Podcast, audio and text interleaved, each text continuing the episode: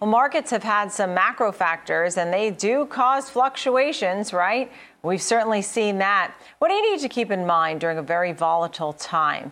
Let's bring in Arwen Becker, owner Becker Retirement Group, a pro here on this. Arwen, um, obviously you've had so many years of planning for clients. At this point, um, after we've had the COVID, you know, this was a huge, what do they call, call it, a black swan event. I mean, nobody could have expected this.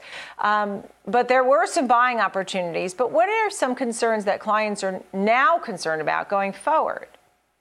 Well, you know, Nicole, seasons change in every area of life. I mean, we're always facing that. Sometimes things are going really well mentally and emotionally and physically and financially.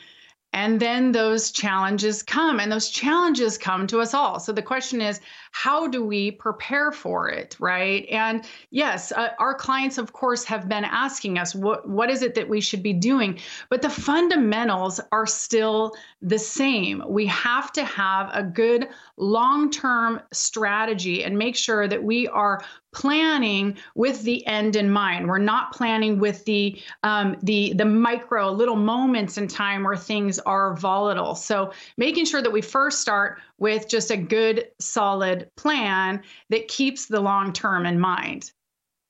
Right. So that being said, um, doing this long-term planning, I mean, you're going to have to account for the fact there are going to be some hiccups or good days or bad days.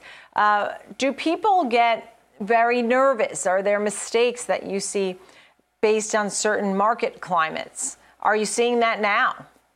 You know, I, I, yes, people do make mistakes. I think that the the biggest mistake that a lot of people make is making an emotional decision when there is a lot of volatility. Good quality planning means that when times are good or if they're not good, a lot of the fundamentals are still the same. So, you know, especially if we're looking at long-term planning and trying to temper the volatility, a lot of that is going to be being broadly diversified.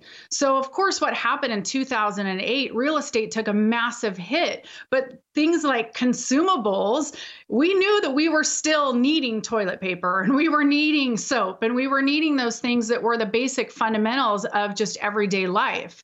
And so there's a lot of things that we can do to make sure that we um, it, that we're prepared that if something happens over here, even if it's unexpected, like you said, like a black swan event, like a pandemic, that we still have right. other areas within our portfolio that are going to be able to temper that volatility. And look, there's no, you know, real cookie cutter retirement plan or investment plan because each person is different and their costs can have a variety. Sometimes there's the unexpected costs. So when you're advising clients in this environment, or I guess any environment, what are some of the themes or questions that you ask them so that they can better prepare and make an investment portfolio that they're happy with in five years, in 10 years, in 25 years?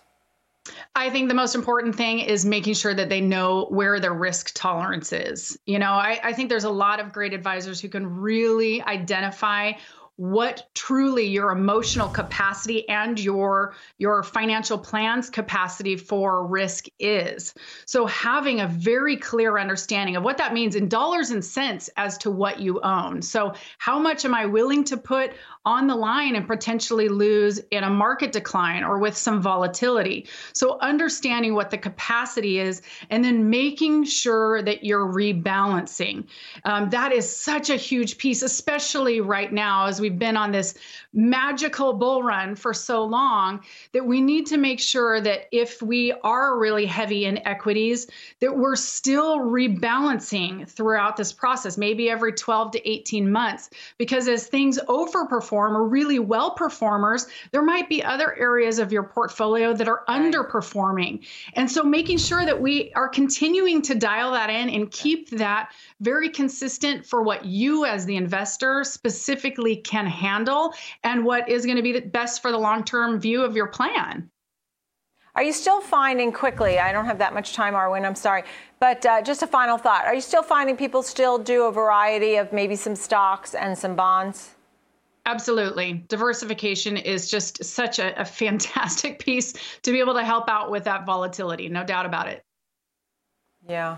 Absolutely. I mean, you know, sometimes you want to take a little more risk with some of the stocks, and the bonds can be a little bit more of a safe haven. Arwen, it's always nice to see you. Thank you so much for being with us today. Arwen Becker, owner Becker Retirement Group. Thanks, Arwen.